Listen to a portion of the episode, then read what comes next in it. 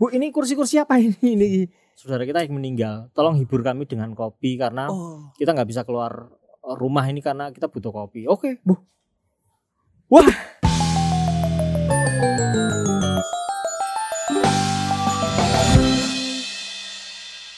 Ya, halo, ketemu lagi dengan saya Putut EA di bertamu seru.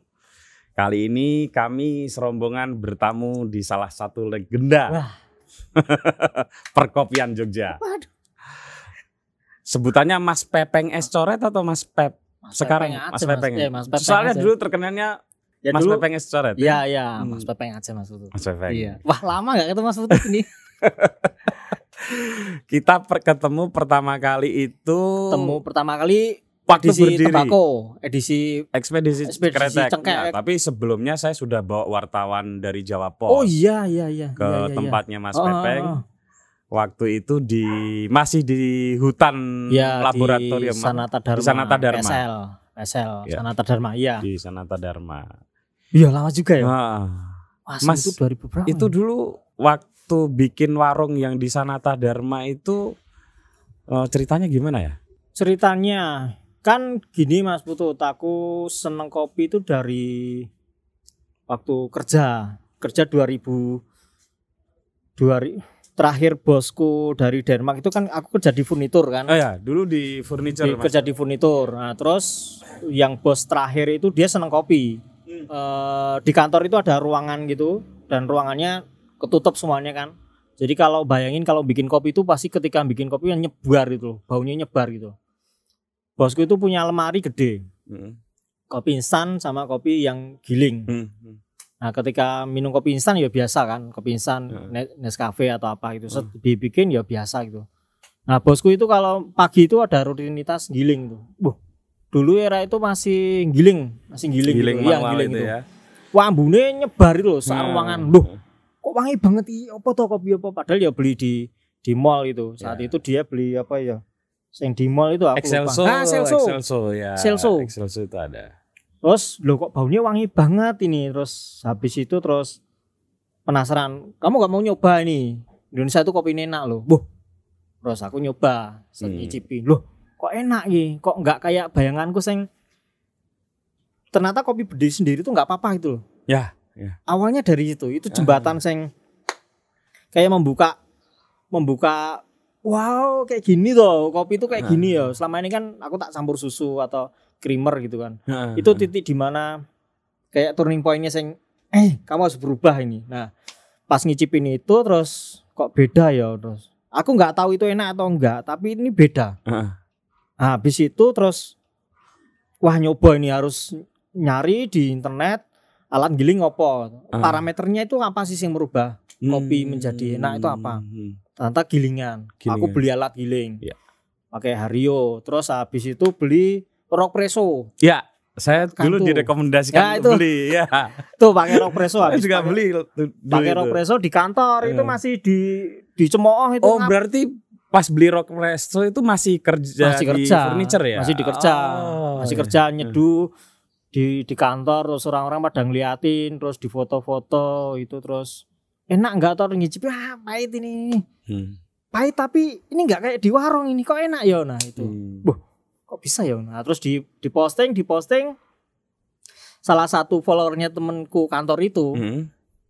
tuh temenmu nek diundang bisa nggak ke kantorku nah kui Gitu ya. Wuh. Oke. boleh boleh tapi sejak udah udah nyeduh sendiri di kantor maksudnya udah sering gitu Oh, jadi ya, aku udah ya, ya, ya. udah terlatih bikin rock presso udah Hmm. maksudnya bikin kopi dengan rock presso udah terlatih itu jadi Hmm. udah tahu terus eh diundang ke kantorku bisa nggak itu no, kui? Heeh. boleh boleh boleh budgetnya piro no yos sak gelas sepuluh ribu lah dulu sepuluh ribu Iya. 2020 Di sana masih sepuluh ribu kita Ya, masukin ke ya. kaleng sendiri kalau ada kembalian ngambil sendiri. Ya, nah dari kantor itu terus diundang ke kantor temanku di dekat Kridosono atau lu- lupa itu. Itu itu pertama kali seumur hidupku bikin bikin kopi ke orang sing nggak seneng kopi. Mm-mm. Aku harus meyakinkan bahwa kopi ini nggak apa-apa, Mm-mm. bahwa kopi ini ini enak. Nah, Mm-mm. ini kan tugasku kan sing wah ternyata mendelivery sing biasa minum kopi instan terus jadi kopi sing kayak gini tuh susah ya ternyata ya. Hmm. Ini nggak apa-apa terus mas aku minum kopi deg-degan mual kan. Ini coba pakai ini nggak apa-apa. Nah dari situ terus terus terus kok diundang banyak Oh. yang ngundang terus aku bikin blog bikin Iya. blog Tapi sebelumnya bukannya Mas Pepeng ini blogger? blog nah aku kan Ya. blognya banyak tuh aku dulu Oh, ba- aku nulis banyak tuh aku oh, iya, punya iya. punya Penulis blognya juga, banyak jadi ada serba cabe serba quote serba terus akhirnya bikin klinik kopi di akunnya di di Ah. Kok bisa dipilihnya klinik kopi, Mas? Namanya.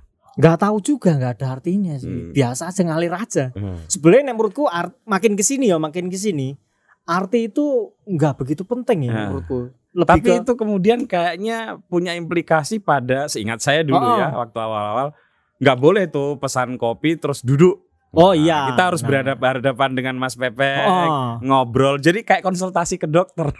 aw- Iya kan awalnya dokter iya kan nggak bisa diwakilin gitu. iya itu awalnya Iya kan?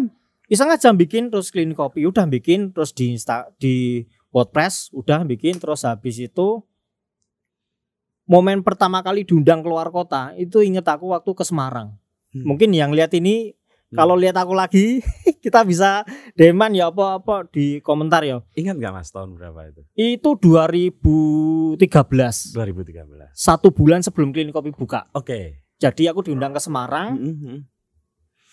di SMS itu Mas bikin kopi ya boleh oke diundang terus nanti gimana nanti nginep yang kita nanggung bla bla bla bla diundang ke Semarang Hmm. bikin kopi datang sana bawa alat segala macam bawa kompor segala macam Hmm. Bu ini kursi-kursi apa ini ini kita habis meninggal saudara kita yang meninggal tolong hibur kami dengan kopi karena Oh. kita nggak bisa keluar rumah ini karena kita butuh kopi oke bu Sampai segitunya. terus aku bikin kopi nih Mhm. di antara tumpukan meja-meja yang habis Ya, layatan iya, gitu iya, iya. Waduh sedih. Ya oke oke oke tak buatin kopi sambil cerita gini gini gini. Ah. terus nggak tahu itu terus ya dibayar ya dibayar. Itu Hmm. uang pertama kali sing Besar. oh ternyata besar ya. Oh be- maksudnya di hari itu besar. Menurutku sing ini kan cuman aku masih kerja. Iya. terus diundang terus doh kok kok seru? Nah pulang dari Semarang itu yang di base itu sing ini seru bikin tempat ya udah nyari tempat di mana? Itu nggak kepikiran. Terus akhirnya eh tem, eh, Pak Enade teman eh, teman di blog itu juga di Hmm. Cahal Andong itu kok punya tempat ini bagus gitu di Hmm, PSL yang itu di Sanata Dharma. Eh, Ah. ngobrol terus Mas eh, Pak Enade boleh nggak nah, aku jualan di sini tempat sini udah pakai aja no pakai itu bulan Jun Juli ketemu hari Jumat itu habis Jumatan ke sana hari Seninnya buka Ah. semesta mendukung Semesta mendukung. iya Langsung rame. Enggak enggak juga Enggak, enggak, juga enggak. nah nah terus masih panjang Mas Ramin itu masih Masih panjang panjang ya? ini baratnya baru grimis ini ini ma- masih grimis ini uangnya masih grimis ini Eh, tapi belum memutuskan keluar belum dari pekerjaan. fase itu yang akhirnya ini Ah. tak lepas kantorku atau aku harus nurusin kopi. Ya, ya, ya, ya, ya. Oke, oke. oke. Kalau hari itu aku masih kerja kantoran, aku mungkin nggak bisa kayak gini, Hmm, nggak hmm. bisa bikin rumah itu, nggak Hmm. bisa kayak gini di rumah itu. Hmm. Aku hari ini musikin sama kayak jenengan masih celana panjang Hmm. pulang kerja itu. Ah. Nah fase waktu buka ming- minggu pertama, Hmm. waduh kayaknya capek ini. Iya. capek itunya Eh, karena pulang kerja jam 4, jam 5 harus buka sampai jam 10. Wah, capek ini. Nah, terus minggu minggu eh, minggu pertama itu udah mulai capek. Selang sebulan aku baru ngomong sama bosku. Aku mau resign. pas memutuskan itu udah yakin memang bisa. Yakin Gitu, lah, harus Hmm. yakin. Akhirnya aku harus resign ini kayak Eh, kayak aduh piye ya, harus resign ini bos aku nunggu aku kayaknya nerusin di sini aja di kopi ini. hmm. Terus lo ngono apa kopi? Kopi ini ini ini. Iya, kayaknya aku harus keluar terus. Ya kamu cari pengganti dulu baru kamu bisa keluar. Oke, kan. Nyari ganti sebulan sambil warung tetap buka Hmm. baru mulai rame. Salah satunya waktu jenengan datang Ya, ya. itu ngaruh besar. Seri, bu serius ini. Waktu ek- ekspedisi yang ngangkat itu ekspedisi Kretek. kretek Ya. yang ada Pak Ong Pak sama Ong, ya, ya, ya. siapa itu sing seniman dari mana itu? Eh, Itu kan persilangan pengunjung tuh Mas Putut. Iya betul. ketika jenengan datang, wow lingkarannya gini ya, terus orang jadi tahu bahwa kopi nggak, eh mas pesen satu, wow nggak bisa harus ngobrol. Nah itu Iya, iya. Jadi eh, ekspedisi kretek itu peluncuran bukunya ada di tempatnya Mas Pepeng. di. PSL dulu. Iya. Ada Nah, di situ berapa tahun tuh, Mas? di situ tahu tahu tahun satu tahun buka di situ terus hmm, rame udah mulai rame itu mulai rame 2000 pokoknya setahun lah setahun aku udah langsung em, lima bulan buka aku udah langsung bisa beli mesin roasting Ha, Oke. lima bulan buka loh Hah. bayangin Hah. jadi kalau ini kayaknya kalau di seriusin bisa lebih gede itu. Hmm. lima bulan buka kenapa beli mesin roasting? Karena aku nggak nemu bin yang aku pinginkan. Iya, nah itu. itu. Sebelumnya itu binnya medium, sebelum itu medium lah. enggak maksud saya Mas Pepeng kan kemudian aktif kemudian berinteraksi dengan petani. Oh, Tapi oh. sebelumnya itu binnya didapat dari mana? aku beli di Jakarta Oke. Jakarta itu ada dua Hmm, hmm, Endrutan itu di Morp Coffee hmm. salah terus yang kedua si Anto Mas Anto Ireng itu di dulu di Bloomsen Kopi di Jalan Fatmawati atau mana nah dua kopi itu sing aduh dua kopi ini enak banget ini aku sini suka dua ini sing karakter kayak gini Hmm. dua orang itu sing akhirnya tetap kayaknya aku kalau aku nggak ngicipin dua kopi ini mungkin nggak beli mesin roasting Oke. nah dari kedua kopi ini kok bisa ya develop kopi kayak gini sing light sing nggak pahit gitu kan Hmm. biasanya kalau beli online kan mesti pahit kan Hmm. Nah, aku nggak pahit terus kayaknya harus harus punya mesin roasting. Hmm. Nah, terus setelah punya mesin roasting oh, 2000 lah belajar lagi. Mulai Nah. dari nol lagi. Kemudian pindah ke sini. Ya, 2000 Ah iya, salah. Oh, ini titik terendahnya itu di situ ya, sing naik itu langsung brok itu di waktu pindah itu ya. Ah, kenapa tuh? Kalau saat itu pindah itu aku marah, ya marah masih iya karena tempat itu aku udah menyatu sama tempatnya terus tapi terus kayaknya harus pindah deh Noki. Hmm. Harus kayaknya terus eh ya pindah-pindah aja terus akhirnya pindah ke sini aku dulu masih pacaran sama istriku terus ya pindah aja terus di rumah betulin pelan-pelan gitu. Suatu Ah, hari Akhirnya jadi tempat ya suatu hari ketemu Yusing. Oh ya. sebelumnya sebelumnya udah lama ketemu Yusing terus eh, rumahku tuh dulu mau didesainin sama Pak Eko Pak Eko Prawoto Eko Prawoto. udah didesain segala macam tapi kok nggak nggak jodoh gitu loh. aku Ya. nganggapnya bukan nggak cocok tapi nggak jodoh terus Ya. akhirnya terus nggak jadi terus ketemu Yusing terus terus Mas uangku segini bisa nggak no. Hmm. wah nggak cukup itu uang segitu kurang ya wes aku nabung lagi akhirnya bangun sing lesehan itu Iya, awalnya iya, iya. bangun lesehan Ah. Ini benar-benar konsep warung tumbuh dan rumah tumbuh ya. rumah ya? tumbuh. Iya, iya, iya. Nanti di endingnya ketahuan bahwa bisnis itu sebenarnya tahan pandemi. Ah, nanti kita Nanti. obrolin. Tapi eh, pindah tuh Mas, pindah kopi mengalami penurunan karena pindah tempat nggak? Waktu pindah itu repot, repot Hmm. banget. Itu kalau saat itu aku menyerah terus eh, menyerah atau mengkritik yang siapa atau marah ke seseorang itu Hmm. nggak bisa emang harus harus, Harus mulai dihadapi. dari kita sendiri. Hmm. wah, kayaknya ini harus Tapi memang dulu nggak ada agenda pindah ya, nggak ada. nggak siap untuk Nggak pindah. Tapi setelah udah mulai mau mau tahun ke satu itu udah kan udah ulang tahun sekali ya di sana. Terus kayaknya harus harus move harus harus besar karena aku baca beberapa blog baca beberapa warung kopi yang postingan dari luar negeri itu emang Heeh. ternyata ada beberapa warung kopi yang independen sing Ha-ha. sing dia roasting sendiri tapi di rumah itu wah kok seru ya terus Iya. iya. aku akhirnya dari situ Tapi dari ketika dipraktekkan ternyata nggak mudah. susah susah Ah, ceritain Mas, gimana tuh pas susahnya? pindah itu repot karena aku sama sekali tidak memperhitungkan parkir aku tidak memperhitungkan jam Ya. buka Hah. tidak memperhitungkan kalau yang datang banyak itu sama sekali. Hmm. Aku lebih ke wis ngalir wae lah gitu. Karena toh bikin ini kan sebetulnya untuk pertemanan, teman-teman dekat. Hmm. Bahkan nggak kepikiran akan viral segala macam, nggak Hmm. sama sekali. Hmm. Aku nggak bakal nggak punya pikiran bahwa ini akan dikenal banyak orang itu nggak.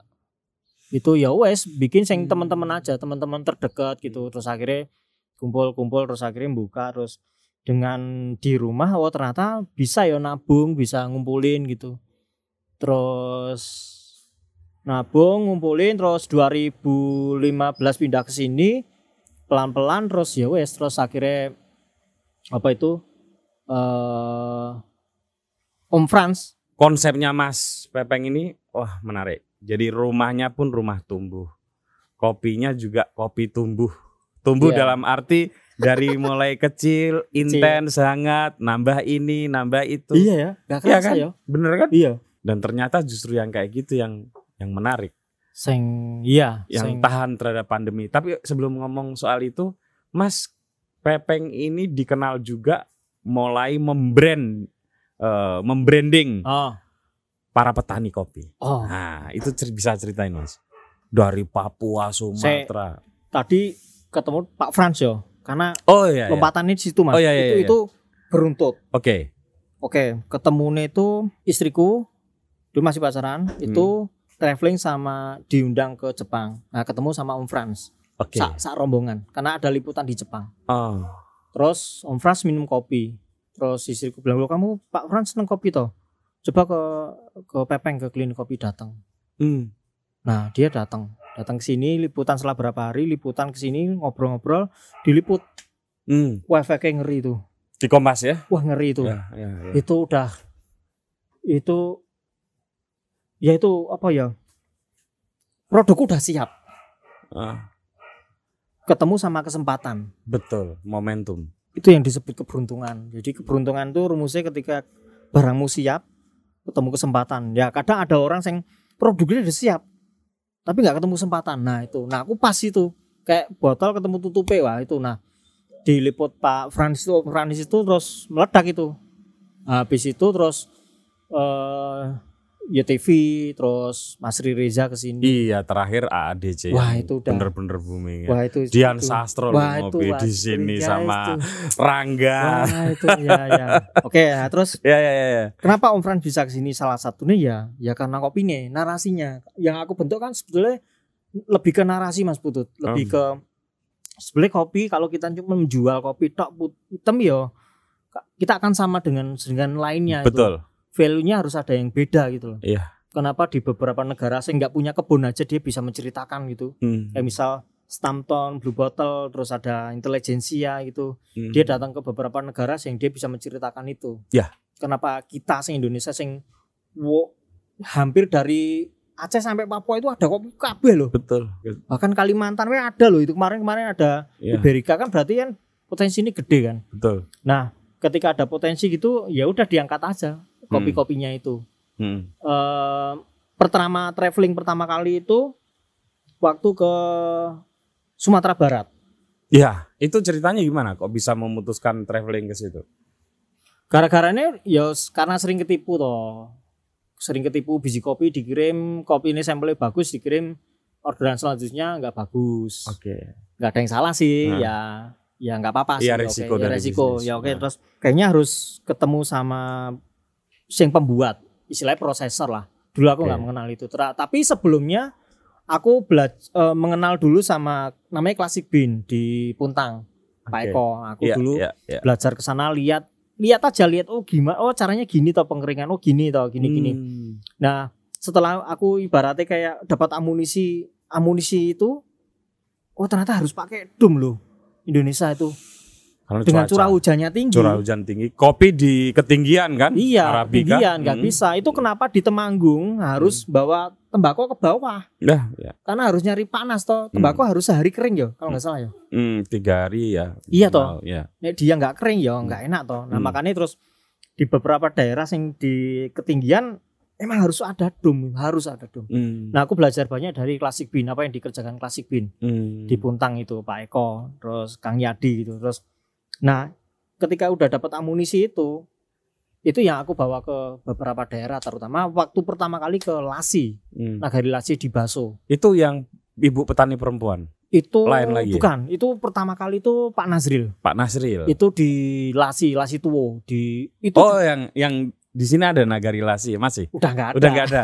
Itu Nah, pertama ya, pertama bawa kali. langsung dari petani Nagari itu pertama Lasi ya. kali pertama Saya kali ngicimin kalau Nagari Lasi. Iya, itu Hmm. pertama kali sing aku sing wah ternyata repot juga ya nyari ke petani terus Hmm. harus ya harus banyak harus itu Iya, iya. itu itu nah runtutannya dari mesin roasting itu mesin roasting kan apa punya mesin roasting ya akhirnya bisa develop kopi sendiri Ah, ah. dan itu nggak tahu ke Nagari aku belum pernah traveling ke Sumatera Barat Ah.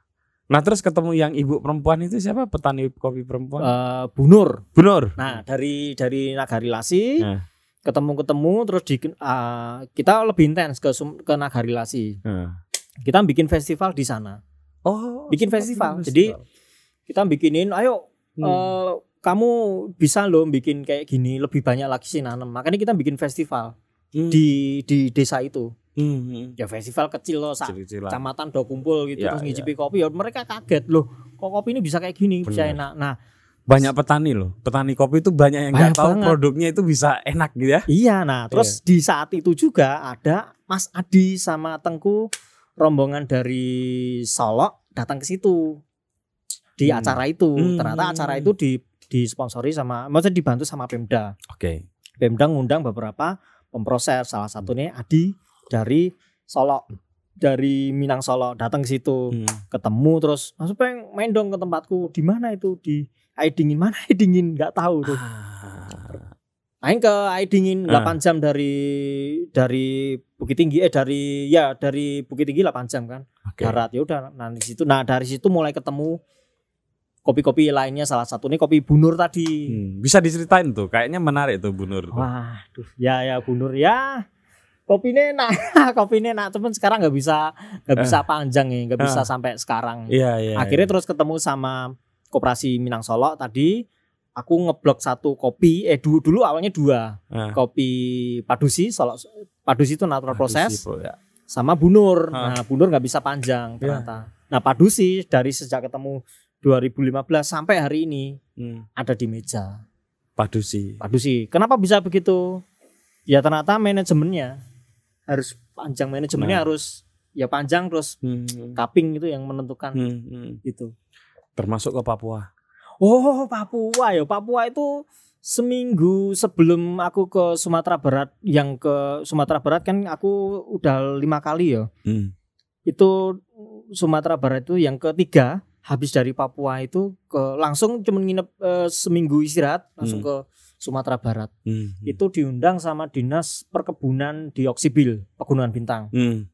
Aku juga nggak tahu kok bisa nyasar ke sini mungkin dari tulisan blog atau apa Ya. datang diundang terus ada budgetnya segini ya udah terus kita datang ke Keren ya. ke nah itu baru tahu oh, ternyata kopi segininya ya di titik itu aku nggak nyesel Mas, kalau yang di. Oksibil itu sudah dalam bentuk eh, plantationnya itu sudah dalam bentuk hamparan besar liar, atau Mas. hanya liar di orang satu orang punya enggak sekian dia itu di kebunnya liar benar Hmm. liar sing gitu? Hmm. di bulak gitu dan Iya, pohonnya iya. tinggi tinggi Tinggi-tinggi sudah. Dan oh, berarti rata-rata- memang Papua begitu ya. Ya kenapa tinggi nggak ada nggak ada pruning toh nggak ada pemotongan Nggak ada nggak ada pemotongan. terus nggak ada perawatan di Makanya kebun bukan plantation dalam Oh, enggak. skala besar gitu dan ya. kopi ini enak banget Ah. serius itu salah aku bahkan nek disuruh ngicipin ya aku inget ini si kopi Papua itu bisa tahu tapi aku nggak bisa jelas ya Tapi sebetulnya kalau Papua itu ekonomis nggak sih mas? mahal di transportnya sebelah Betul. jadi kayak misal waktu di Betul. 2014 itu ke Oksibil 2014 itu eh 2014 eh 14 aku ulang tahun itu mau berapa bulan Hmm. berapa hari ulang tahun Hmm. itu di sana di Oksibil Hmm. terus rutenya di sini jadi dari Oksibil Obibab Obab Oknanggul Pepera pokoknya ada beberapa daerah gitu dan itu harus naik pesawat. Betul. Kalau cuman sampai di Jayapura atau Merauke atau ini Oh. sudah enak ya. nah Cuman dari daerah asalnya, nah menuju Susah. ke pelabuhan itu yang jadi di harus sana, naik pesawat. jadi di sana itu dari antar desa itu ada pesawat ter- apa bandara itu loh. iya, iya. bandara itu jadi Betul. turun di Oksibil tak kira ya di Oksibil tok ya kita nginep di situ enggak Pak sini kita masih ke besok kita ke Obibab ya wah di mana ya wah nggak tahu. Nah, Nah, Obibab harus terbang pesawat lagi, 15 menit. In- Hmm. turun di situ landing. Kita harus jalan lagi turun di bawah. Itu kan yang membuat tantangan Itu kopi yang di membuat sana nggak bisa Bersaing ya, iya itu secara sama. ekonomis. nggak ada orang yang bisa stay di sana untuk membantu gimana.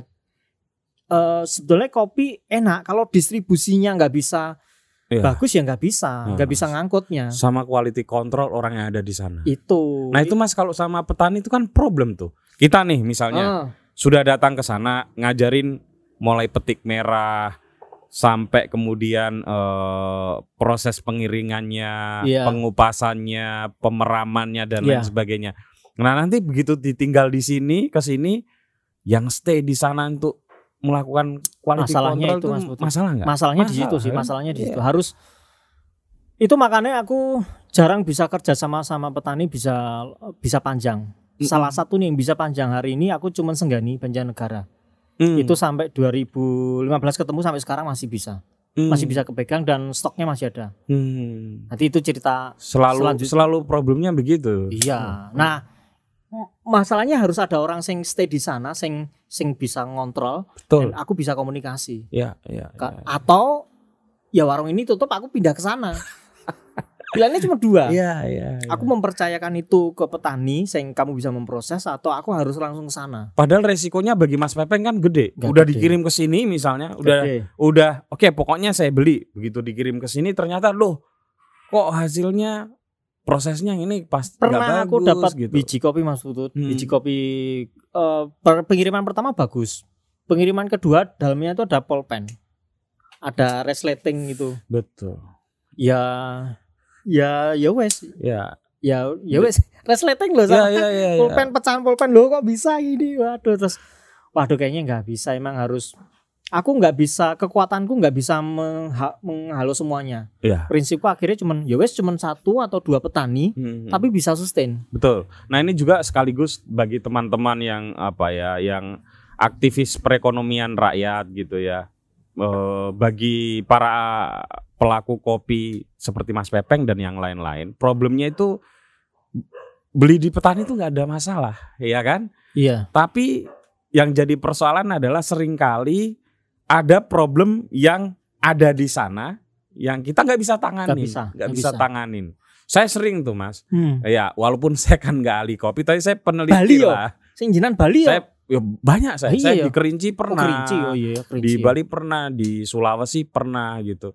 Eh, kalau di Bali sih relatif sudah aman karena Hmm. eh, petaninya kan kebetulan memang ngerti ngerti Nah, kopi, itu ngerti kok kopi dan eh, punya integritas gitu ya. oke Tapi yang susah Saya- itu integritas itu apa dia kepala desa ya, ya Ah, iya. dan punya jaringan. Ah, iya, yang udah. paling penting kan sebetulnya bertanggung jawab atas produknya Mas, Iya, integritas itu. itu.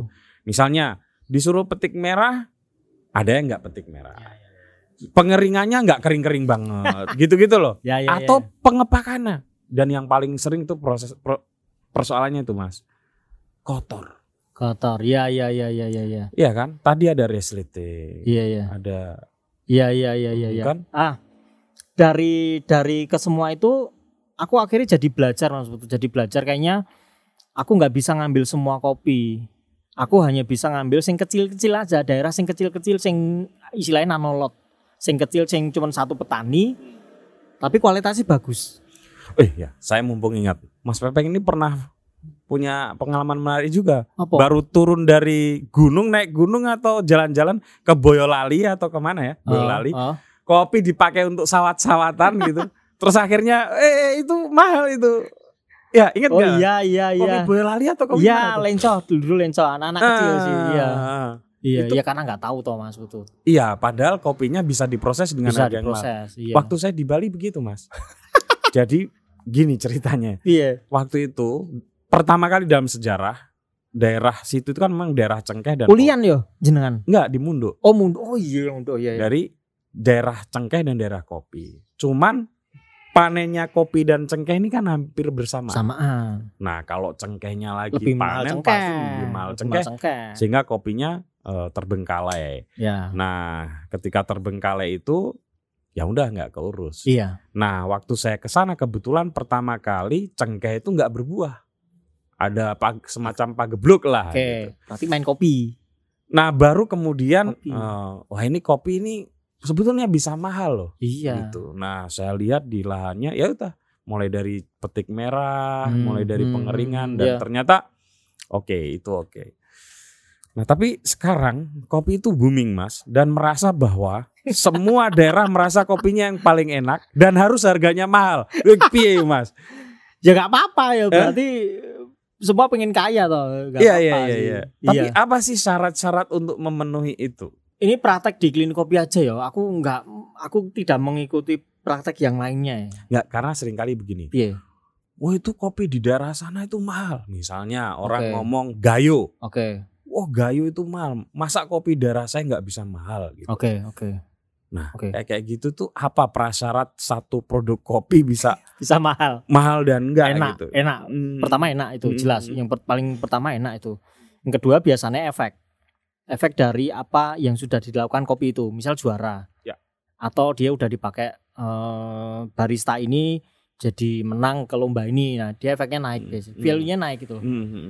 Kalau yang aku praktekin di klinik kopi sampai saat ini harga Hmm. yang menentukan itu bukan aku, tapi penjual. Boy. Aku pernah ada kejadian di mana aku menawar harga, kopi ini nggak enak, asem itu. Ah, Jadi jangan pernah menawar harga ke ke petani. kenapa? Nggak tahu itu mistis, Ah. mistis itu. Nggak tahu ketika aku misal petani ngirim sampel terus harga eh kopi ini enak itu. Terus aku nawar gitu. Ah. Dibeli masih nggak enak. Ya Ah. wes sejak itu Kayak dua- kena tulah gitu ya. Ya kan Ah. nggak rela toh, kan nggak rela toh, Ah. udah susah payah. Nah sejak saat itu 2015, 2015 deh, 2015 itu punya nadar toh. Ya, Seberapapun yang diucapin petani harus dibeli. Tapi kadang-kadang kan ada yang overprice. Overpriced. Nah, Iya kan? nah itu makanya. Sering mas saya dapat Oh, iya. Ya contoh sampel. dibeli toh, usah dibeli toh. Iya ya, tapi Iya. maksud saya begini, itu kan justru tidak membuat perekonomian kopi di situ nggak sustain, sehat. nggak Iya, sehat. Iya bener-bener sih. Jadi Nggak bisa sama tuh misalnya Gayo, Gayo maintain maintenance eh, plantationnya bagus, eh cukup iya. Iya. brandnya Brand bagus, bagus. dikelola dengan processing yang baik Mm. gitu ya. Harganya otomatis keren. naik. Apalagi udah menang Kok juara mau lomba ya. ditiru sama daerah lain? Hmm, iya, oh iya. Oh, Mungkin iya, iya. ketika kita kita apa treatment sekilo dua kilo hmm, bagus. Tapi apakah ketika 100 tonas kilo. iya 100 kilo satu ton misal dua ton Oh iya, Ju. Nah, akan itu bagus dia. gitu. Masalahnya itu juga Mas Putut. Harga itu agak sensitif ya ini menurutku. Belum tentu dari satu kebun A sama B itu bisa Nah, sama. itu. Karena prosesnya toh. betul Lasem aja. nah Sing penjual bate aja beda-beda harganya. betul betul Ke lawean aja beda-beda. betul Kan eh, sama ini saya kayak, lukisan kan mungkin bisa beda ya. Tergantung siapa tangannya toh. sama fenomena ini mas mungkin kalau kita produksi yang bagus tuh misalnya 10 kilo 100 kilo masih lah bisa dijual Heeh. tapi kalau sudah Tonase. 10 ton gimana jualnya Oke, nah iya kan Kalau aku Mas Putut klinik kopi areanya Hmm. bermain tidak di yang tonase besar. betul Aku aku aku lebih menar aku meng- aku meng- aku menarik diri ke Heeh. ya wis lah aku mencari petani sing sing Hmm. prosesnya kecil-kecil gitu. Sing dia cuman ada domnya cuman 4 kali 5 atau 4 kali Hmm. 6 panjangnya domnya. Hmm. Terus dia punya cukup eh, cakupan lahannya mungkin 2 atau 1 hektar itu segitu aja Hmm. cukup kalau aku. Hmm. Yang aku bentuk adalah jebol efek dari itu. Hmm. yang yang aku pelajari makin ke sini bukan seberapa yang bisa aku serap tapi le- lebih ke apa dampak yang aku lakukan jadi misal Hmm. contoh yang paling gampang adalah di Senggani Banjarnegara Ya. dulu aku ketemu diundang sama Indonesia Power itu Hmm. Indonesia Power 2015 ya Hmm. di Ratamba di Banjarnegara Hmm. diundang sana betulin kopi di sana Hmm. terus ya nggak bisa kerjasama Hmm. nggak tahu feeling aja maksudnya nggak nggak cocok aja Hmm. cocok bukannya aku nggak seneng kopi nih tapi tapi lebih ke nggak bisa sinergi bareng Iya, iya. Ibaratnya- kan kopi diurus manusia juga. Iya. Padahal kerja sama kita kan antar manusia. Iya, nah ibaratnya medal itu aku medalnya gini, dia Eh. medalnya pelana. Eh, Ketemu sama Bu Murti. Ya. Bu Murti itu di Banjarnegara di lebih atas lagi di Ratamba masih naik lagi wah, 10 kilonan, eh, 5 kilonan. Terus Mas pengen datang ke tempatku dong, liatin kebunnya itu. Aku datang habis acara di Ratamba, aku datang ke sana lihat, aku menemukan feel yang beda itu. Aku Hmm. dapat kopinya, ya pas icipin kopi ini, aduh ini nggak enak ini, tapi ini ada potensi itu. Oh. Nah feeling itu seng Oh, seng iya, iya, aku iya. nggak bisa Mungkin nggak enak karena prosesnya belum- Prosesnya, belum, bener. oke gitu ya. Dia masih basah. Ah, iya iya. Seribu aku dicek di Hmm. di handphone itu seribu tiga ratusan lah. Hmm, hmm, hmm. Ini nggak ada dom bu. Dom itu jangan bisa pakai dom. Dom itu apa? Hmm. Oke. Oke, wah ini bisa ini. Ibaratnya itu lebih seneng ngajari orang sing udah main bola atau nggak bisa main bola. Nah, saya seneng lebih ke saya nggak seneng nggak bisa main bola. Hmm. Saya prinsipnya seperti ya kayak Jose Mourinho lah. Dia Iya. bisa memoles pemain pemain pemain artik apa itu sing Porto Ya, bisa ngalahin MU loh. betul. Nah, aku seneng sing sing sing ketemu sing petani sing istilah underdog sing Nah. ini enggak wah ini enggak enak nih kopi ini jelas enggak enak ini. Oh, Ya. enggak. Ya. Dari prosesnya. Ya. Ketemu Bu Murti satu kan diundang suruh ngajarin satu kampung. Wah, enggak bisa. Aku polanya enggak bisa kayak gini. Hmm. Aku head to head sama Bu Murti. Bu Murti prosesnya kayak gini-gini. Aku ngajari Bu Murti Ya. sama sama Pak Anam Ya. itu ya bertiga aku sama Hmm. istriku juga ngobrol gitu Hmm. ngajarinnya gini prosesnya ngobrol jadi kalau di Banjarnegara itu ruang tamu sebenarnya itu bukan di depan tapi di dapur Hmm. kalau kita bisa duduk di dapur dan ngopi sama cemilan gitu artinya dia udah kayak keluarga itu nah ya, ya. hari itu aku diundang untuk ayo ngobrol di belakang ngobrol di belakang ngobrol cair gitu aku ngeluarin kertas ini gambar bu nanti bikin dom kayak gini ya nanti gini Ah. Oh bisa mas bisa. Ya. Butuh tiga orang bisa. Oke. 2017 bikin dom. Hmm. Dari eh 2016 akhir 2015 ketemu 2016 itu bikin dom. Hmm. 2017 baru bisa kopi ini bagus. Dalam artian bagus itu kopi itu diikutin serta di lomba di apa itu karena ada lomba-lomba itu loh di Iya, iya. Aiki atau apa itu loh. Iya, iya. Dia di juara 4. Hmm. Nah, titik itu sing sing titik sing oh ternyata bisa ya gitu. Terus aku juga pernah posting di Instagramku eh, waktu diundang Jokowi itu. Hmm. Tuh. eh, aku kok bisa diundang Jokowi piye ya? Eh, Bingung. coba diingat-ingat. Kalau diingat diundang presiden malah nggak ingat. Eh, iya, inget-inget. Iya ya itu ceritanya. Oh, waktu acara di Jakarta. Kan aku bikin dripper toh Mas ini. Eh. Dripper terus Oh, dripernya pun bikin sendiri loh Mas sendiri. pengen nih. Ntar, ntar itu ada sesinya. Ada Terus sesinya.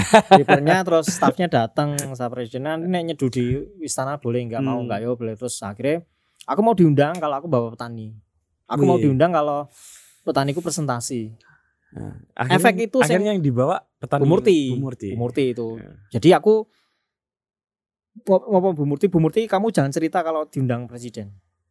Kamu nggak usah cerita keluargamu ini kejutan.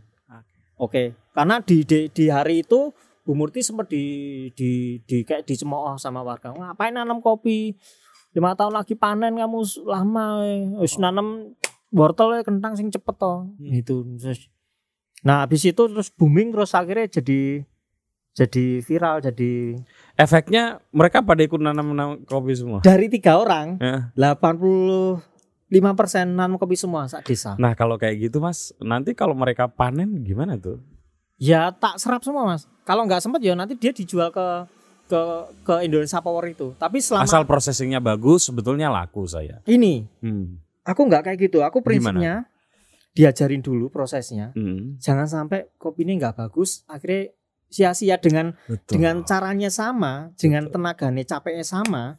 Kopi bikin kopi jelek sama kopi bagus itu energinya sama. betul. Sama-sama prosesnya sama. Cuman ya nek petik merah ya satu-satu. Iya. Aku aku sampai bikin namanya- Capek tapi kan harganya lebih mahal Itu. gitu kan? Ya.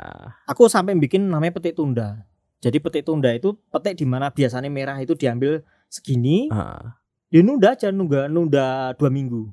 Oh, dulu. Namanya petik tunda. Betul, betul, oke. Petik tunda. Terus kenapa aku akhirnya bikin petik tunda ya? Aku pakai alat brick meter loh. Brick meter itu yang kecil itu loh. Ya. Yang pengukur alat Pengukur. buah itu loh. Mm-mm. Nah, tani ke sini tak kasih tahu nih loh. Nek petik tunda itu warnanya jadi Bu Murti ke sini bawa petaninya, Hmm, hmm, aku bawa ini. Nih nih kalau petik tunda warnanya kayak gini, hasilnya kayak gini. hmm. lebih tinggi daripada gula pasir. Nah, logika itu yang harus ditransfer ke mereka. Oh. Oh, berarti nek petik tunda itu lebih manis ya. Oh. Kalau petik tunda itu nggak bakal pecah karena mesin huler.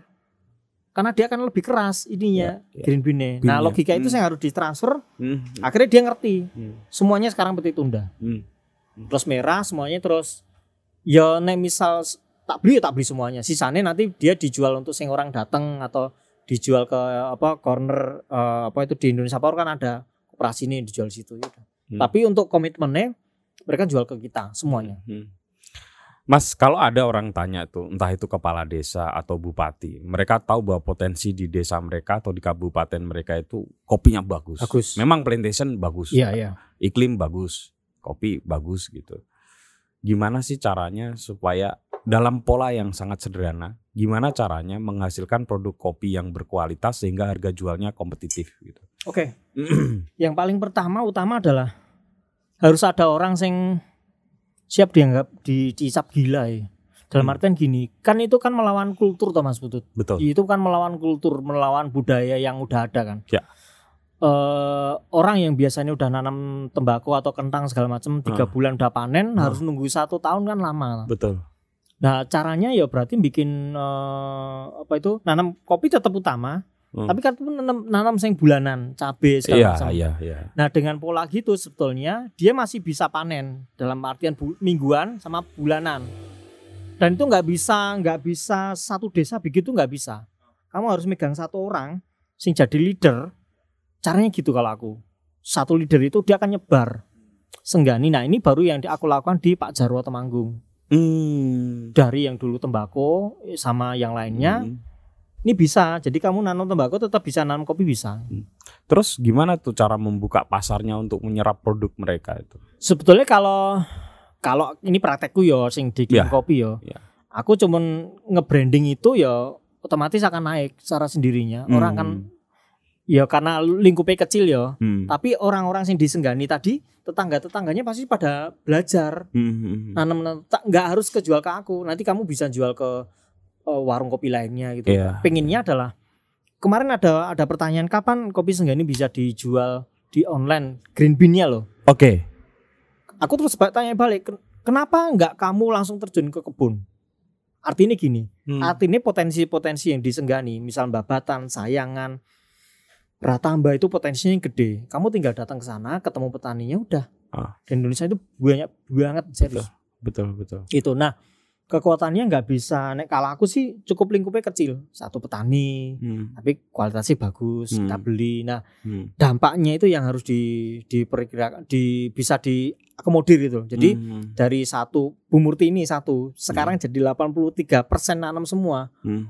hebat hebat banget itu salut itu Dan kopi ini teman-teman yang menarik sama dengan kenapa saya tertarik sama cengkeh cengkeh itu sama secara ekologi luar biasa. lah iya toh Apa kopi itu menyelamatkan apa ya? Ya dia pohonnya emang bagus, iya bagus eh, untuk ekologinya bagus gitu ya. Hmm, Eh, akarnya itu bikin nggak longsor. iya gitu. iya iya Itu luar biasa itu kopi itu. Kalau ya kopi, kopi kan cuma berapa butuh berapa persen toh sinar matahari makanya sebenarnya kopi Hmm. kan bukan tanaman sing kayak di kayak jagung sing berdiri sendiri kan dia Iya, harus iya. ada shading ada ada Iya. penaungnya toh Iya ada ada penayungnya. gitu mas putut Ya, dari sisi petani gitu kira begitu Hmm. Nah Iya, iya. kalau sekarang nih mas oh iya di Jogja kan marak kedai kopi bukan hanya di Jogja di mana-mana marak kedai oh, kopi. oh iya aduh jadi nggak jadi ngopi ini Gimana mempertahankan ceruk pasar yang otentik seperti Mas Pepeng?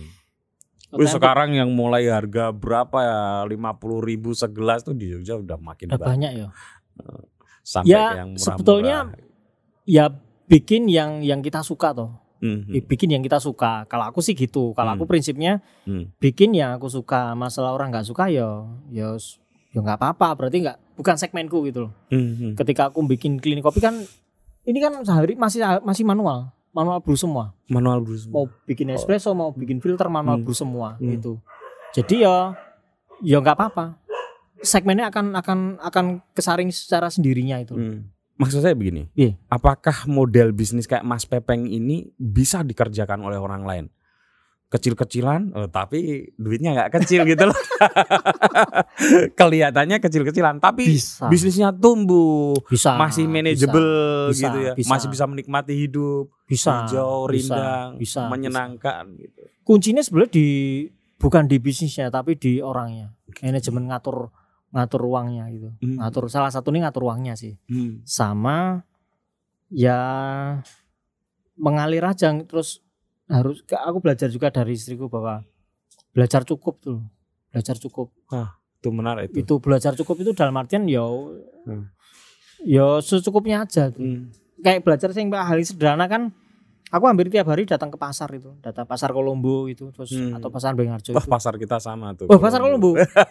datang itu datang pagi itu sarapan beli nasi jagung lima ribu. Iya, iya. Lagi-lagi ketemu ibu-ibu, wah ternyata se secukup itu gampang sesederhana ini gitu loh. Se- Hmm, Sesederhana itu. Hmm, Toh hmm. yo nggak terlalu banyak macam-macam tuh. Yang terus yang paling utama adalah ketika mau berbisnis sebisa mungkin nggak ngutang deh itu karena ngutang tuh repot mas Hmm. Ng- ngutang dalam artian bisa ngutang macam-macam ya Hah. Eh, ngutang dalam artian kayak mesinnya harus ngutang nyicil segala macam terus segala macam itu repot deh. Tapi Mas Pepeng ngerasa nggak sih? eh, karena saya kan sering pi- berpindah-pindah dari satu kedai kopi ke Oh, kedai oh, kopi yang lain. Saya kan suka ngopi walaupun sekarang black kopi eh, kopi tubruk yang Kopi saya udah tubruk. nggak nggak minum ya. Oh. eh kalau di klinik kopi dan beberapa kedai kopi yang lain tidak banyak tapi saya itu bisa merasakan ini kopi di disentuh dengan sentuhan yang sangat personal. Oh, oh. Saya bisa minum kopi dari orang yang mungkin juga di- dikenal baik oleh pen- penjualnya Iya. gitu.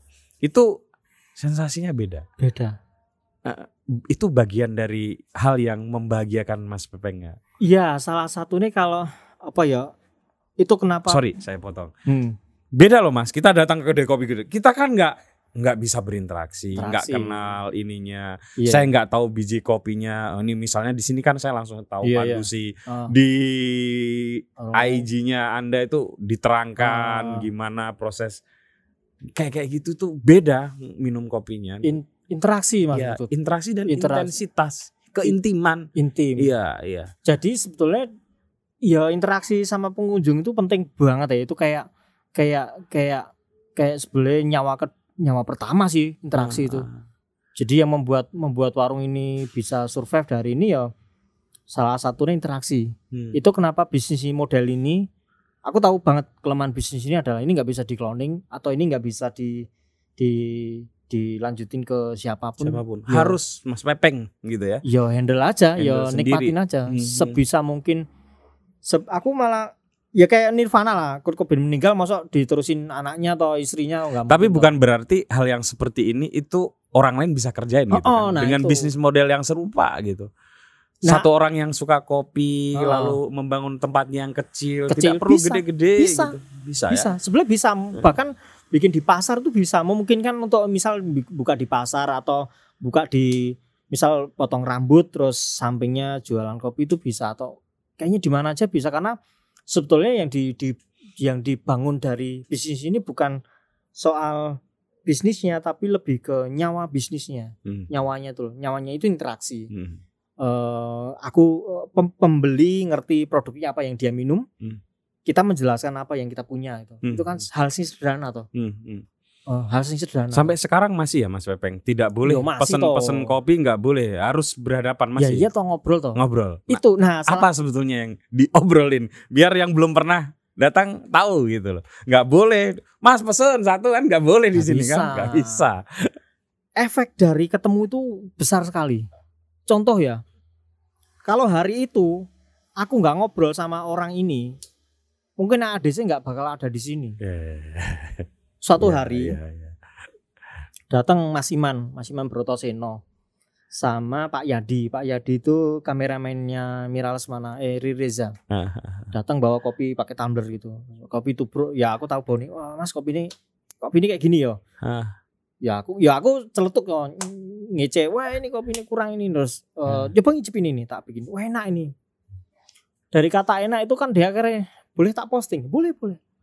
Bayangin misal yang datang itu 15 orang, dia akan ngeposting kan viralnya cepet banget toh. Gak harus kita yang memposting kan. Eh Sting bahkan nggak pernah, wah musikku paling bagus. Yang bilang bagus kan penikmat toh. Nah terus ya udah datang ngicipin loh kok enak itu. Dia posting di pet dulu masih ada pet ya ya pet yang merah itu terus Mas Riri komentar atau eh itu di mana tuh Hmm. selang berapa minggu bulan itu dia ke sini Mas Riri DM di Twitter terus aku mau ke sana. Ya udah ngobrol. Ya ngobrol dan bahkan fotonya ada. Dia datang Agustus tanggal 14 kalau nggak salah. Datang Hmm. sore datang Hmm. bawa kamera ngobrol itu itulah fungsinya interaksi. Dan dari situ kemudian memutuskan di sini salah satu lokasi di Iya. ADC 2 ya? Itu salah satu ya salah satu itu. Tapi Hmm. salah satu salah satu poinnya adalah interaksi. Dari interaksi itu aku merekam apa yang ada di kepala. Hari ini aku sampai kangen sama Pak Bari. Pak Bari itu Pak Subari. Hmm. temennya jenengan ya? Nah, nah. aku inget dong dia datang sini pasti ngeletos itu. Dia temennya Gus Dur dulu. Aku Ah, sampai hari ini inget itu ingat. nah terus Pak eh, Mas Riri ke sini ngobrol segala macam. Ya udah terus nggak kepikiran akan jadi film segala macam. Terus selang berapa bulan Mbak Mira ke sini sama rombongan terus terus jadilah ini buat syuting boleh nggak? Wah ya boleh aja. Ya sampai itu hari itu ya wah kaget itu kaget itu udah Gimana gimana rasanya ngelihat Dian Sastro langsung ya biasa ya seru seru itu terus cantik. Ya ya sampai terus habis itu kok ketemu ngobrol terus syuting itu sampai pas syuting si si nggak percaya itu waktu roll ya action wow kayak gini toh walah film tuh kayak gini nah terus habis itu Mas Putu Sebentar, Mas, ini penting. Waduh. Dian Sastro kan agak lama di sini Oh. syuting. Berapa jam tuh? Berapa jam ya dari pagi sampai malam tuh Iya, berarti lama kan? lama Dia kan ngopi. ya, ngopi toh Kopi apanya? Apa kesukaan kopi dia? kemarin pas kopi bunur ya bunur Bunur. Tapi sebetulnya waktu ngobrol lama justru sebelumnya waktu di di ketemu di sama Mbak Mira. Oh gini toh, oh gini, oh iya iya seru ya gitu. Jangan ngefans toh. Semua. Oh iya iya. Nah terus itu kan dampak toh Mas Putut. Ah, Itu bahkan bukan tujuanku ah. untuk di syuting itu kan bukan Iya, tujuan iya, itu. pasti, itu lebih pasti. ke Iya, iya. barangku udah siap, klinik kopi udah siap, ketemu Hmm. kesempatan, Hmm. udah udah itu kayak Hmm. barat mancing Hmm. eh, ditarik sama ikan ya udah Hmm. keberuntungan tuh kayak gitu ya wis ya aku udah kutuk di sini jalur hidupku udah kutuk kayak gini ya udah ya terima aja Nah, kelebihan yang lain adalah sampai bikin, coba mas ini, oh dripper. Ya. Bukan hanya Dripper bikin ya. kopi, kok bisa malah dripper bikin ya. jadi awalnya itu eh gara-gara ke Jepang. Jadi aku waktu keluarga 2017 ke Jepang Hmm. ada waktu di di mana ya? Di Osaka. Oh di Osaka. Hmm. ada ibu-ibu pakai tuyuk-tuyuk itu. Hmm. terus aku tanya ini nyeduhnya pakai apa? Di rumah aku tanya barisannya. Kan udah sering karena "Ah, saya mau kopi yang itu. Gitu. Wah, kok canggih ibu udah ngerti. Simbah-simbah itu. Hmm. Terus itu punya alat seduh aku bilang itu iya di sini ibu-ibu rata-rata bikin handmade sendiri Ah. sing pakai tangan gitu loh Oh iya. sing diputer gitu loh ah. kerajinan gitu bukan Ya. sing eh, di kita kan pakai Hario atau flat bottom gitu nah terus Hmm. oh, seru juga ya terus nah sejak itu terus kayaknya boleh bikin lah aku bikin eh, bikin sendiri di Indonesia itu maksudnya Hmm. barang bahannya ada keramik itu terus keramik ya. aku terinspirasi dari torch eh, ada namanya torch sama mountain Apa? dripper Oh, cuman oke, ini oke. dia lepasan kan Iya, iya, iya. nah iya. terus akhirnya desain ya desain terus akhirnya eh, jadi Coca Dripper. Nah, Coca Dripper tuh kolaborasi klinik kopi sama Kaloka. Kaloka tuh pottery di Jogja, salah satu pottery di Jogja. Terus awalnya pakai ya handmade tang- tangan gitu. Hmm. Terus yang tahun keberapa udah pakai cetak karena produksinya banyak kan. Ah. Terus ini udah Bisa di bisa kalau pem, apa pemirsa mau beli bisa di online tapi online ya.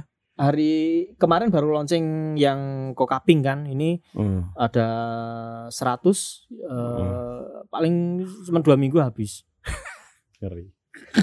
150 ribu ini. Aduh. Loh ini murah.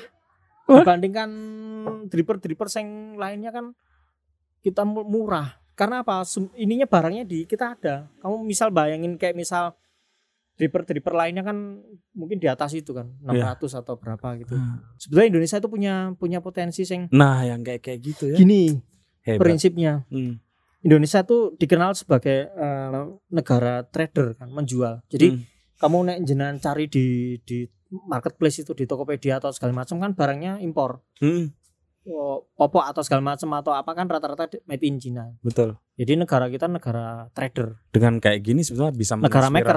Iya, betul. Kita negara makers. Dan bisa dan laku Bisa, ternyata. bisa. Iya, nah, kan? masalahnya gimana cara nge-brandingnya kan? Betul. Nge-brandingnya. Ya, Atau gini, Mas, punya ide dan harus tahu cara mengeksekusinya. eksekusinya nah, Iya kan? bener.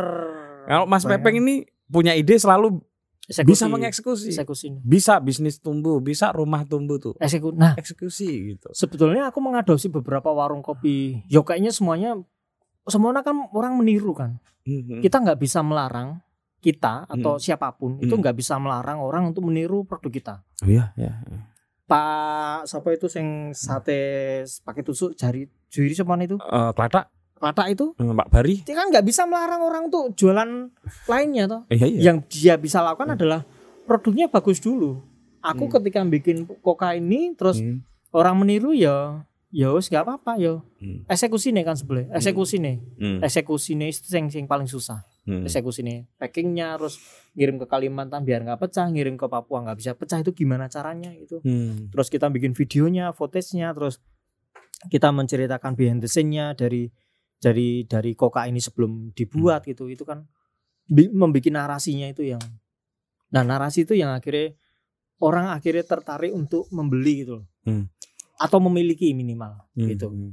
gitu nah yang yang yang aku perhatikan jarang di di Indonesia sing mungkin teman-temanku ya sing membuat narasi yang seperti itu Mas Pepeng ini kan juga seorang traveler, dulu ya kan? dulu Blognya kan banyak dulu dulu travelingnya. dulu ya Nah, terus kalau nggak salah sering me- merasa mendapatkan inspirasi waktu ke Jepang tuh, Heeh. kedai-kedai kopi kecil di ah. situ. Dia sedi- sedikit diceritain. itu waktu nikah itu aku bilang gini sama istriku aku cuma satu aku pengen ke Jepang itu Hmm. aja Ah, aku belum pernah ke luar negeri ah. Dan Yuk. kenapa dipilih Jepang? ya karena Jepang rootnya aku aku menganggap Jepang itu rootnya root eh, root rootku root eh, Hmm. warung kopinya itu aku Hmm. eh, ibaratnya kiblatnya Jepang itu Hmm. jadi kayak aku terinspirasi dari eh, Nylon di Singapura Hmm. terus aku terinspirasi dari uh, Bot Life Coffee di di Jepang di terus aku Hmm. Terus terus akhir ketemu banyak Kurasu terus Hmm. akhir naik eh, apa eh, Mel's Coffee Roastery terus ada Beerpong Espresso nah Hmm. itu impianku Hmm. ibaratnya kamu impianmu Toti terus kamu ketemu Toti kan seneng banget Betul. bayangin kayak gitu Roma lah. Oh, gitu oh, ya. Roma tuh, nah. Ah. aku senengnya itu terus bayanganku setelah nikah tuh aku pengen ke Jepang ya aku pengen aku setelah ke Jepang aku karena lihat cuma di Instagram sama baca blognya mereka itu kayak datang ke sana itu kayak ngocok wih kayak aku gitu nah karena aku terinspirasi dari Dan mereka. banyak warung kecil di sana. dengan warung ya. kecil aku belajar banget gimana mereka bukan bekerja keras tapi bekerja cerdas jarang ada warung kopi yang barisannya ada lebih dari tiga jarang satu atau dua orang Simple. simple intim sangat Intim. intim, orang nunggu ngantri nggak marah-marah keren. keren nggak minta hotspot datang eh iya iya iya. Enggak apa enggak apa Kan salah satu iya. juga di di sini kan dulu Iya, enggak ada hotspot. nggak ada datang hotspot, terus minta hotspot itu nggak ada interaksi. Keren. dari pengunjung datang yang lainnya itu saling oh ya kamu duluan gitu. Gitu terus itu yang paling apa ya yang paling berkesan ya waktu ke Jepang itu. Dari satu satu dari Osaka dari Kyoto segala macam itu udah kayak wah ini harus yang berubah nih pola kerjanya di klinik kopi harus Ah. lebih efektif gitu. Itu ada film apa Midnight ah, apa yang eh Midnight dinner ah itu keren banget. Iya, iya. Ya, ya, nonton ya. Mas? nonton Waduh, masak satu persatu Nah, satu, dia dilatin bisa, gitu ya? Ih, aduh, keren banget. nah Dan intim gitu ya. itu yang sebenarnya gini mas Put. Ah. ketika kamu dat jenengan datang ke warung kopi ketika kamu ditanya mas mau mesen kopi apa terus itu kan lebih personal toh Betul. personal dan dan hal itu yang yang aku delivery ke pengunjung di sini Hmm. dia nggak cuma dapat kopi tapi dapat pengalaman juga Saya bisa beli kopi yang mahal, yang enak, yang apa di kedai-kedai sini kopi banyak mesinnya mahal-mahal. Tapi saya nggak mendapatkan itu narasi, cerita, cerita keintiman gitu. Kadang kadang-kadang ya oke lah kalau memang datang hanya untuk ngobrol sama teman-teman kan masih Iya. bisa Ah, gitu. Tapi kadang-kadang kita memang pengen datang untuk mendengar kisah kopi iya gitu. Itu yang kayaknya klinik kopi belum ada yang apa ya ya ada masuk ke ada. ceruk itu gitu. iya nah ceruk itu Ah, sebetulnya ah, ah.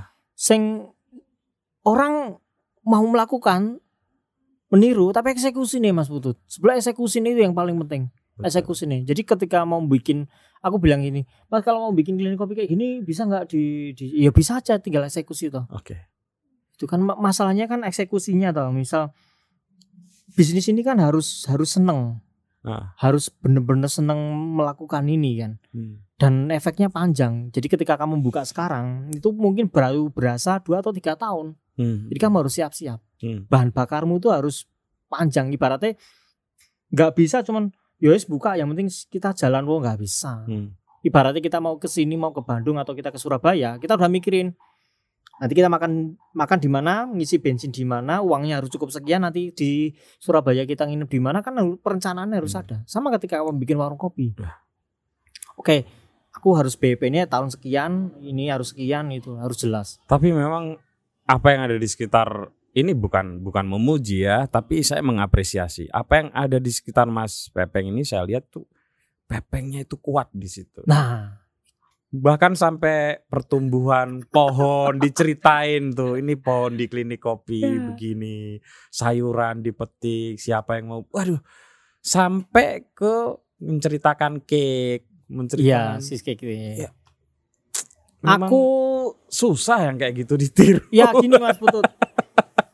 aku sorry sam- bahkan sampai ke hobi ya pakai Kamera kamera, analog. lam apa analog itu kan bahkan nggak ada itu iya padahal kan nggak ada hubungannya juga tapi ini menyatu dengan dengan klinik kopi Iya. hobinya begini ada travelingnya travelingnya pun dipilih ke Iya. Jepang atau kalau Hmm. nggak berhubungan dengan petani intens rumahnya rumah Iya, ya, tumbuh, rumah banyak ya. pohon-pohon Iya, ya. gitu kan hobinya itu kan bukan hobi ma bukan hobi yang terlalu mahal bukan traveling yang mahal juga tapi ini pepeng nih gitu loh iya ya. iya kan Ya Ya. nggak tahu ya iya ya. Baru ya gini Mas. Jadi aku yang yang sering aku baca itu ya salah satunya eh, tulisan jenengan kan sing di kamu jenengan menceritakan kali. Hmm. Kedua itu blogger namanya Pemantio. Eh, oh Paman dia ya. Paman eh, Iya. blog gombal gitu. Iya. Ya aku sering baca itu oh Mas Putut menceritakan tetangganya yang dari tetangganya kali atau kali lagi cerita terus nangis kala main catur itu wah angle-nya kok lucu ya. Nah, aku vitaminnya dari cari sering baca. Aku, aku salah satunya membaca postinganmu loh sing waktu kali nangis Iya, iya, kalah iya. sekak itu kan. Nah, Orang mungkin bisa yang pernah ada momen kayak gitu orang semua orang. aha, Tapi orang nggak semua orang bisa menceritakan kejadian itu. aha, Itu. Nah, ketika kamu bisa menggambarkan situasi itu, aha. sebetulnya kita akan bisa menarik orang untuk mengikuti. Iya.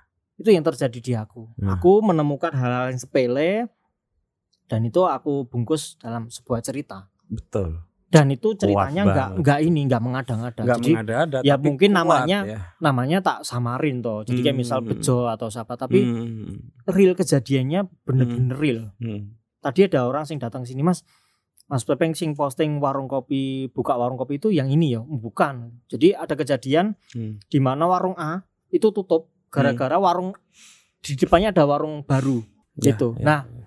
orang yang tutup ini komplain ke aku. Ah. itu gara-gara warung itu terus aku jadi tutup ya oh oh, nggak bisa. Aku nggak kita nggak bisa nyalain orang lain untuk buka di depanmu aku. Ah. nah kejadian itu kan lucu kan Iya, iya. Nah itu bisa jadi bahan postingan. Jadi sebetulnya yang aku yang poinnya ya wes oh berarti ini ini, ini. oh tinggal dikembangin aja ceritanya itu. Nah. Pernah suatu hari ketika misal lagi nyetir gitu ya. Dapat ide, wes minggir, nulis dulu. Nulis dulu eh, satu baris page line-nya. Oke, simpen. Simpen di Dropbox di apa di sini udah. Ah. Nanti tinggal dikembangin lagi. Jadi aku bisa punya bank data ceritanya banyak banget. Iya, di di Instagramnya Mas Pepeng tuh aduh. Aku bahkan bisa meng- mengu- blog itu tak pindah ke ke postingan Instagram. Jadi kalau di pernah ada juga yang yang kayak Mas boleh nggak sponsor nanti mengkait ini? Gak mau, Keren. gak mau. Aku pengen yang yang real, yang Yang otentik lah ya. yang otentik, yang Hmm. bener-bener sing kejadian sing otentik itu, sing ya sing ya ini bisa jadi cerita itu. Hmm. Gitu. Terakhir Mas, ada imajinasi ke depan tuh yang paling diinginkan oleh Mas Pepeng terhadap klinik kopi itu ada nggak sih? apa ya gak apa ya aku mengalir aja mas Putut aku tidak tidak terlalu punya punya pikiran sing bisnis ini akan menjadi besar. Hmm. bisnis ini akan punya cabang di mana-mana. Enggak aku lebih ke bisnis ini cukup sebetulnya cukup cukupnya itu kita ngatur sendiri gitu. Cukup itu. Terus ya ya tumbuh aja secara secara alami dan nggak usah terlalu ngoyo itu banyak teman-temanku yang Ya, ya, sebetulnya bekerja Hmm. bangun pagi sampai malam itu hanya untuk membayar utang kan menyedihkan kan. Betul. Ya sebetulnya Tidak bisa menikmati nggak hidup. bisa Hmm. nggak bisa karena dari startnya udah salah dari startnya itu kenapa waktu titik poinnya setelah habis nikah itu ya udah dibetulin manajemennya semuanya Eh, mulai semuanya mulai dari ngatur green bin beli ganti mesin roasting gitu Ga- ganti mesin terus ini kita bangun rumah gitu Rumah. ya. di mana pandemi Ini lagi bangun lagi. bangun lagi ya itu kan ya ya sebetulnya eh bisnis ini bisa tahan pandemi sebetulnya asal Bisnis yang kecil tapi bisa membahagiakan. bisa. Dan ternyata waktu pandemi bisa justru bangun, bisa bangun. Nah, orang-orang mecatin pegawai, Mas Pepeng bangun. Loh, kan dari dari Di- cara ngaturnya mas Ah, jadi dengan uangnya sebenarnya nggak banyak. Hmm, cuma diatur aja gitu. Hmm. diatur aja di dikumpulin satu-satu dikumpulin terus nanti ditabung gitu. Terus kemarin ditanya ada di di Instagram itu mas itu Hmm. biayanya berapa? Di Twitter juga ditanya hmm. biayanya berapa? Tak tanya balik kamu dari SD sampai SMP kuliah biayanya berapa? Dihitung aja gitu. Hmm. maksudnya mas Peng yang bikin rumah nggak kayak gitu. Bikin rumah ya pelan aja. Kamu bayar sekolah ya bayar segini Hmm. nggak kuat ya udah. Nah bikin rumah juga kayak gitu sebelum bikin kalau ditabung nggak lo nggak ada ya nggak bangun. Itu pas ada uang baru bangun gitu. Nah kita bangun yang lantai tiga ini eh bukan lantai tiga kita tiga itu juga udah perencanaan sebenarnya sebelum pandemi Hah. sebelum pandemi kita udah siap udah kayaknya harus eh, anak-anakku udah gede tuh mas Iya, iya. udah kelas 6 atau terus eh kelas 5 terus harus butuh ruang sendiri Ah. itu terus ya udah terus tempatnya udah nggak muat terus akhirnya terus kita bikin Iya. bikin ini terus diskusi sama Mas Yusing arsiteknya Ah, bisa terus aku bilang gini Mas Yusing tapi jangan motong pohon ah. aku pengen ada bangunan yang eksis yang muncul tiba-tiba di di Iya. sini aku Ah. nggak pengen merubah ekosistem yang ada Hmm. jadi kayak tadi ada suara burung Hmm. kreo padi Ah. itu petanda jam setengah enam Sebentar, itu setengah enam sebentar lagi maghrib. ya setengah lagi maghrib Ah. kalau ada adzan maghrib Ah. kreo padi bunyi Ah. itu petanda dia dia kalau ada suara yang agak gede itu dia akan bunyi Dan bisnis seperti ini justru yang tahan terhadap pandemi. menurutku ya Iya. gimana cara ngaturnya yang yang uang nggak seberapa tapi ya diatur aja jadi gini yang salah dari kita Hmm. dari beberapa orang adalah eh, makan dulu sisanya bawa buat nabung itu salah kalau aku loh Iya, kalau aku sama iya. istriku Hmm. tabung dulu eh, berapa persen sisanya buat buat beli makan toh kebutuhan kita kan baju nggak tiap hari makan ya seadanya Ah. kalau aku posting di hari ini aku baru konsen ke menu hari ini jadi menu-menu hari ini kan banyak yang komplain tau banyak wah enak mas peng ini ini enggak lah makannya nasi jagung nasi merah nasi pecel ya biasa aja kan Ah. dengan sebetulnya lifestyle-nya sih lifestyle-nya kita yang membuat kita menjadi menjadi liar menghamburkan uang tuh lifestyle-nya Betul. dengan uang segitu segitu aja yo hidup sederhana cukup lah Hmm. kan orientasi ininya beda toh Betul. itu harus punya goalnya toh Iya. nah goalnya aku cuman pengen bahwa ketika hari tua aku nggak mau menyengsarakan siapa pun ya wes Dan kayaknya bisnis kayak gini Sal- masih bisa dikelola sampai usia tua ya. bisa Iya, aku malah kepikiran saya sama roastery yang di Jepang itu sampai tuyuk tuyuk Waduh. masih roasting gitu mbah mbah sopo itu mbah Lindu yang kemarin habis meninggal itu kan Hah. itu kan tangannya dia yang membuat jadi jadi ya jadi lebih menarik itu Iya. atau atau Lopez itu Lopez ya yang Tuyuk-tuyuk. Wah. karena yang tuh ketika kita tua itu bukan soal ininya tapi ketika orang sudah menganggap kita nggak bisa kerja itu kan mengerikan itu mengerikan iya kan bagi saya Heeh. itu berkesenian itu nggak ada kata pensiun nah Dan- jangan ada baik kata pensiun nah nggak itu ada toh bahaya ya selama kita masih Iya, bisa iya. nulis selama Iya, kita masih Iya, berkarya benar. selama kita masih kuat menyeduh itu yang membuat saya kenapa meyakini harus tetap jadi penulis. Karena saya membayangkan kalau saya dikasih usia panjang sama Tuhan gitu ya usia 80 tahun masa sih menggerakkan? Kalau enggak ya mendiktikan Ini, orang iya, gitu. iya. Gitu. Sama ini aku mas Put. Aku boleh Hmm. tanya kamu nggak boleh boleh. Tadi aku mau Instagram Instagram terus eh, ada temanku kasih tahu Mas Putut ya itu kok novelnya berubah? Loh Wah novelnya berubah terus aku jawab Eh. secara pribadi. Eh. Orang kalau nggak berubah berarti ada yang salah di hidupnya betul dia komplain dia karena Ah. dia pembacamu hmm, novel apa ya tadi cinta nggak pernah tepat waktu tepat waktu ya ya terus dia merasa bahwa kamu berubah nah kamu bisa menjawab nggak karena itu aku juga mengalami juga lupa pengen kok berubah roastingannya ah betul. Loh kalau aku nggak berubah berarti ada yang salah. Nah, iya. aku pengen tanya itu, Iya, kenapa iya. jenengan berubah cara menulisnya? Piye? Atau piye? Iya, ada ada banyak yang tanya seperti itu, Hmm, Mas hmm. Pepeng. Termasuk meminta saya untuk menulis Menulis seperti yang itu. seperti dulu gitu kan. Aku yakin nggak Eh, bisa. nggak Atau piye? bisa, nggak bisa toh? bisa. Tulisan bisa ya? itu kita miliki, kita tulis ada konteksnya, ada zamannya. Oh, Oke. Saya menulis di usia 25 tahun, beda Ha-ha. dengan usia 30 tahun, beda di sekarang gitu. Dan itu ya wajar, semua penulis juga Berubah seperti ya? itu. Oh, iya. Semua kreator juga seperti itu. Pelukis juga ya. Ya, Pasti kalau berubah. nggak berubah malah aneh masa terus. Tuh bener tuh mewakili pertanyaan. Tadi ada Dedek yang banyak itu. Eh, Hari ini aku ketemu Mas Putut ada pertanyaan itu ya ada banyak. Aku sama sama Mas Putut sama karena ketika kita nggak ada yang berubah dari cara kita berkarya, berarti ada yang salah di kita. ini menarik karena Mas Pepeng menyebut karya. Jadi Iya klinik kopi itu karya. Lah iya karya tuh. Segelas kopi ini karya gitu. Oh, Dan iya. karya yang luar biasa. Lah iya itu karya tuh. Karya. Jadi kan kadang orang nggak menganggap itu karya, itu yang lepas dari konteks. Oh iya iya. Iya dong. Oh iya iya. Pak. Lopez itu karya. Oh iya gitu. ya. Gudeg itu karya. Iya iya. Iya iya iya. Jangan menganggap itu semata lezatnya apanya. Iya itu tentu kita akan konsumen pasti akan menilai. Tapi melihat sesuatu sebagai sebuah karya, karya. itu penting ditanamkan oleh para konsumen apa pun di Oh Indonesia. iya iya benar benar. Nah itu. Jadi ketika bikin bikin warung kopi sebenarnya itu lahan kita eh, ladang kita untuk berkarya. Berkarya. iya toh. Iya. Nah, Dan aku saya kira juga itu yang kuat di Mas aku Pepeng. juga eh banyak yang komplain ke aku. Kenapa peng roastinganmu berubah gitu? Hmm. Kenapa roastinganmu nggak seperti yang yang empat tahun yang lalu gitu? Hmm, hmm. Aku terus jawab, ya aku berubah aku, aku harus berubah. Nek enggak, karena styleku udah berubah gitu. Betul, Style styleku udah berubah karena dari yang medium, aku udah nggak nggak begitu menikmati dengan medium. Aku Hmm. lebih ke light terus. Light terus light sekarang. light to light bener light gitu Hmm. ya ya ya berarti kamu nggak di segmenku apa gitu aku bilang gitu Dan ternyata banyak konsumen tetap mau ikut. iya Ya. berarti Tetap ikut tumbuh iya bersama klinik kopi kan. tetap berarti Hmm. kamu nyari aja yang lainnya dulu aku sampai gini mas betul sampai Hmm. sampai menggadekan itu sampai aku nyediain satu toples si medium roast Hmm. hanya untuk orang itu nggak fair toh aku ngikutin dia dan Eh. nggak taunya dia nggak datang wah semira aku teko wo tak gawe kayak medium roast nggak teko i.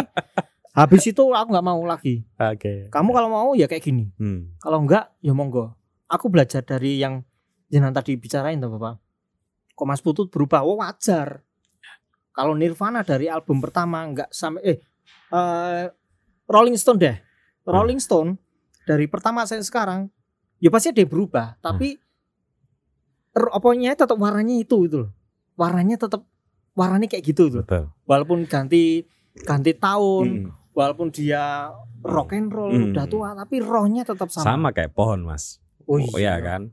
Karakternya dia nggak berubah. Berubah. Tapi sebagai sebuah bentuk cabang daun makin. ini. logikanya masuk. Bener bener. Oke. Sudah sejam lebih. Waduh ini. Eh, dan mau maghrib. Oh, Grip, Terima sama kasih lagi. banyak Mas Pepeng dan Iya. syuting ini juga menarik loh. Tumbuh syutingnya. Tadi sempat hujan berhenti dulu. Iya ya. Nunggu Mas Pepeng longgarnya kapan kita bisa Ah. ngopi-ngopi. Menyenangkan sekali teman-teman. Silakan singgah di IG-nya Mas Pepeng kopi. untuk mendapatkan narasi-narasi penting tentang kopi dan singgah juga ke klinik kopi untuk mendapatkan kehangatan menikmati karya Mas Pepeng. Siap. Sampai ketemu lagi di pertamu seru selanjutnya. Sampai ketemu.